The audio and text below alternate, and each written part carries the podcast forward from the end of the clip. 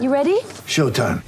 On May 3rd, summer starts with The Fall Guy. Let's do it later. Let's drink a spicy margarita. Make some bad decisions. Yes.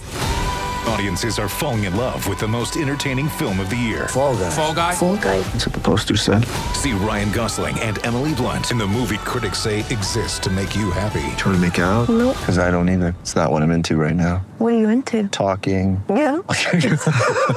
The Fall Guy. Only in theaters May 3rd. Rated PG-13. Time now for the Quin Snyder Coaches Show, brought to you by Fanatics with head coach Quin Snyder. And coach, the three-point shooting is getting the headlines, but your defense held the Pelicans to under a point of possession for each of the first three quarters of that game. What were you doing so well on the defensive end? I, did, I just think our guys are taking pride in their defense, and you know habits take some time.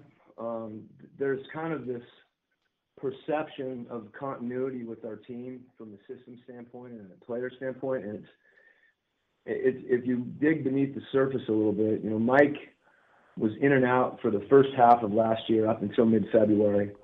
We didn't trade for JC until December. Um, Bojan was out for the entire time of the bubble. So you really have JC, who's been with us for I don't know how many games last year. Um, Mike, Bojan, like so.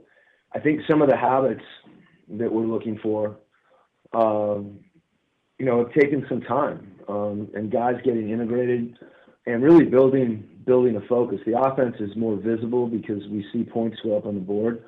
Um, you know, we talk about us playing, you know, good defense or not, you know, poor defense, but it, it's it's more subtle to see how guys are executing defensively. And, and the other thing I would add is, is Royce O'Neale has just been terrific.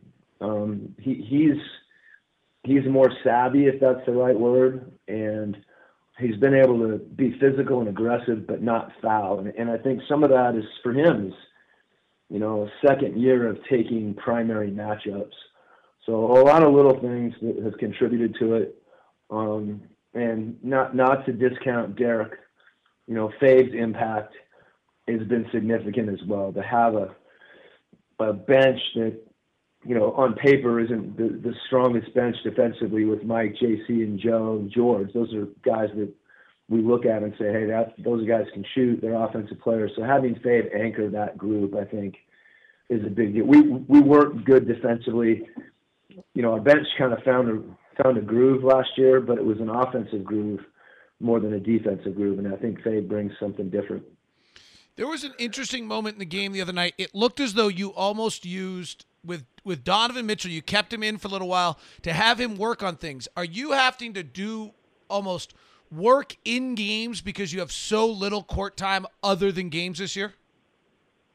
I don't. I don't think it's a conscious thing where you're. You're. You know, that that situation. You know, I did it with Bojan the other night briefly too, where you, you want a player to kind of find a rhythm. Um, in Donovan's case, the fact that they were blitzing him and pick and roll, uh, I did think that that's a little bit of an opportunity for him.